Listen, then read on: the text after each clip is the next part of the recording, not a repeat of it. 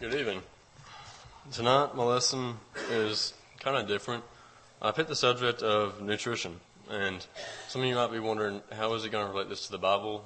It's, I mean, I'm sure y'all are wondering that, but I really think it ties into studying our Bible. And let's begin with recognizing if we're lost. When studying nutrition, we're looking at starting a new life. With with uh, starting something new, we aren't really eager to jump into it. It's kind of new and interesting, and we want to take our time. And so we slowly start gradually eating healthier, getting new diets, stop eating sugar, and put the bad stuff away. It's the same with starting to read our Bible. When we're starting something new, we don't know exactly how we want to start reading the Bible. We don't want to, you don't really want to start reading five or six chapters a day, but we want to slowly, gradually start reading a few chapters here, a few verses here, and just get into the kind of reading the Bible, just understanding how it work, how to do it. If you will, turn with me to Acts 16, 25 through 31. It's Acts 16, 25 to 31. And it reads, And at midnight Paul and Silas prayed and sang praises unto God, and the prisoners heard them. And suddenly there was a great earthquake, so that the foundations of the prison were shaken. And immediately all the doors were opened, and everyone's bands were loosened. And the keeper of the prison awakened, awakening out of sleep, and seeing that the prison doors were open, he drew out his sword and would have killed himself, suppose, supposing that all the prisoners had been fled. But Paul cried out with a loud voice, saying, Do thyself no harm, for we are all here. Then he called for a light and sprang in, and came trembling and fell down before Paul and Silas. He brought them out and said, and said, Sirs, what must I do to be saved? And they said, Believe on the Lord Jesus Christ, and thou shalt be saved and thy house.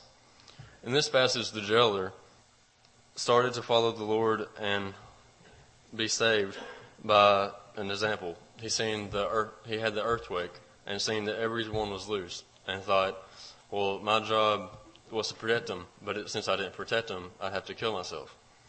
But then Paul and Silas said that they were all here. They were, he was reassuring them that he was here. And so, and so the jailer wanted to, he wanted to be saved. And so, in, and so most of the time it starts, we start something by its influence. Either it's nutrition or it's studying the Bible. We see someone else doing it, and so we think, ooh, that's cool. Well, maybe I want to get into that. And so it's usually by friends. We might start studying the Bible by friends and living, because we see how they're living, and we want to start living that way. You might want to understand why people are so happy when they read the Bible because they're close to God. But is but what kind of example are we setting for our friends that are Christians? Is it positive or is it negative? So let's look at another passage. Please turn with me to Acts 8, 18 through 24. Acts 8, 18 through 24. And it reads, And when Simon saw that, saw that their laying on of the apostles' hands, the Holy Ghost was given, and offered them money, saying, Give me also this power, and on whomsoever I lay hands, he may receive the Holy Ghost. But Peter said unto them, him, The money, thy money perish with thee, because thou hast thought that the gift of God may be purchased with money. Thou hast neither part nor lot in this matter, for thy heart is right with, for thy heart is not right in the sight of the Lord. Repent therefore, if of this thy wickedness, and pray and pray God, if perhaps the thought of thine heart may be forgiven thee, for I perceive that thou, that thou art in the gall of a bitterness and at the bond of iniquity, and in the bond of iniquity. And then answering Simon and said, Pray ye to the Lord for me, that none of these things which ye have spoken come upon me. So Simon, who was already saved, wanted to buy the power of the apostles had. He wanted to use the powers for good reasons or bad. We don't actually know what he wanted to use them for. but he was, but he wasn't in the right side of the Lord. So when he heard Peter was talking all the bad stuff that could happen to him, he didn't want, he didn't want that, and he asked if, if uh, Peter could pray for him. If we're Christians and we still fall away from, if we are Christians, we can still fall away from God just because we are saved. It doesn't mean that whatever, it doesn't mean that since we are saved that whatever we do, we can do whatever we want and we still be go to heaven. That's not how it works. So let's read Galatians 4:16. So Galatians 4:16. And it says, "Am I therefore become am I therefore become your enemy because I tell you the truth? If someone tells you to change your physical diet, if that is, or change how you're studying God, you might be a little mad at them because you don't really want to change how you're doing something. You might not think it's incorrect, but it could be. And so it's hard when someone tells you that you might want to change your life. But when one might tell us to study the Bible more, we might get mad and now and that's and now is better thing to do, but we don't want to do it. Now to our second point. How do we change? If we want to have a diet, we say we want to have a diet or we say we want to start studying the Bible, how do we change to actually start studying the Bible? And let's read Acts 8, 26 through 39. That's Acts 8, 26 through 39. And it says, And the angel of the Lord spake unto Philip, saying, Arise, and go into the south, and unto the way that goeth down from Jerusalem into Gaza, which is desert. And he arose and went, and behold, a man of, Ethi- a man of Ethiopia, an eunuch of great authority under Candace, queen of the Ethiopians, who had the, who had the charge of all her treasure, and had come to Jerusalem for the worship, was returning and sitting in his chariot read Isaiah the prophet.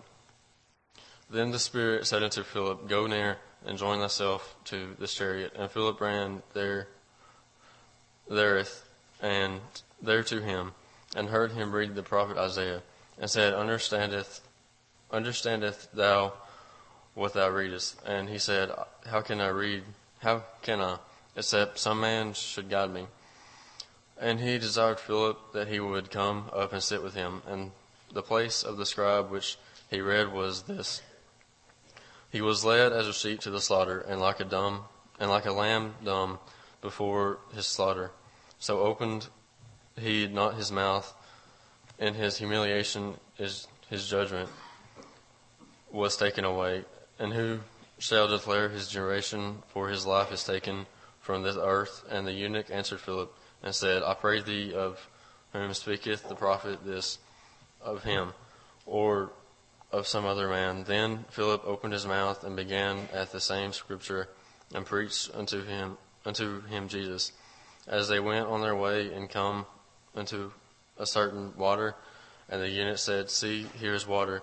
What doth hinder me to be baptized? And Philip said, If thou be baptized with all thine heart, thou mayest. And he answered and said, I believe that Jesus Christ is the Son of God. And he commanded the chariot, chariot to stand still. And they went down both into the water, both Philip and the eunuch, and he baptized him. And when they were, they were came up out of the water, the Spirit of the Lord caught away Philip, and the eunuch saw him no more. And he went on his way, rejoicing. In this passage, the eunuch had to come to Jerusalem to worship. He, so he already knew that, that, that there was a God, but he needed a little guidance because, and when he was sitting in the in the chariot reading from Isaiah the prophet, he didn't really, he probably knew what he was reading, but he didn't understand it fully. So that's where Philip, Philip heard him studying and asked if he understood what he was reading, but he wasn't, but he wasn't, and he asked for guidance. So Philip helped him read the pa- so Philip helped him and read him a passage. After that, the eunuch realized that he wanted to be baptized into Jesus Christ, the Son of God. After Philip prayed for them and he immediately stopped the chariot, they went down and to some water, and the eunuch was baptized.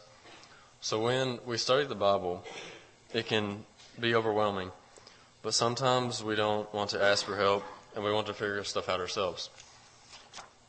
And that can be good, but guidance from someone who is strong in the Bible is also really good. The, it also helps us speed speed along and understand what we might want to start reading. In 1 Thessalonians 4:11 it says, "And that ye and that ye st- and that ye study to be quiet and to do your own business and to work with your own hands as we commanded you." And 2 Timothy 2:15 says, "Study to show thyself approved unto God, a workman that needeth not to be ashamed, rightly divided in word and truth." In these two passages, in these two verses, it says that we need to make sure we're getting everything from the verses in the Bible that we are studying. We need to study to show that, that we're that we know God and that we know His Word and its truth. This can be hard. This can be hard. We want to make time for fun stuff and not studying the Word. So if we do that, we will not grow stronger into the Word, and that's not really good because we won't show ourselves approved of God when we do need to study and when we do need to know that know that the Word of God.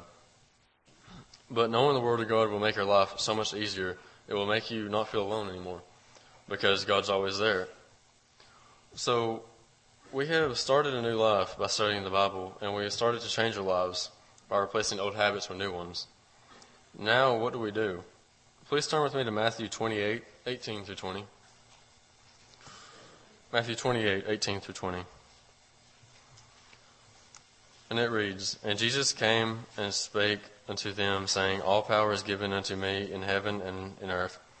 Go ye there, go ye therefore and teach all nations, baptizing them in the same, in the name of the Father and of the Son and of the Holy Spirit, teaching them to observe all things whosoever I have commanded you. And lo, I am with you always, even unto the end of earth, even unto the end of the world. Amen. And in Mark 16, 15 through 16 it says, And he said unto them, Go ye into all the world, unto all the wor- world, and preach the gospel to every creature. He that believeth and is baptized shall be saved, but he that believeth not shall be damned. These two passages say that we need to go out and teach the word of God to everyone, and not just to people that we know, but to people that we've never met. Maybe it's your neighbor that you know that isn't living the right life that you want to go talk, talk to him. Or maybe it's just someone you want to, you might go on a mission trip and you never speak to him before, but you want to teach them, let them know the Word of God. And Luke 19:10 says, "For the Son of Man is come to seek out and save which was lost." And 1 Peter 2:2 also says, "As newborn babes desire to the sincere milk of the womb that ye may grow thereby. So, if we have the need and the desire for the word, and if we have that desire and act upon it and seek and save the lost, like it says in Luke 19:10, but if we don't have that desire, we will fall into the wrong things in life. If you will turn with me to Jude 7, Jude verse 7, and it says, even as Sodom and Gomorrah and the cities around them in like manner gave, giving themselves over to fornication and going after strange flesh are set forth for an example, suffering and vengeance, the vengeance of eternal fire. Sodom and Gomorrah and the cities didn't have the desire, so they fell into foolish desires and lost their lives, and also they lost their souls. And if you can turn with me to Colossians 4 6, it says, let your speech be always with grace, seasoned with, seasoned with salt, that you may know how you ought to answer every man.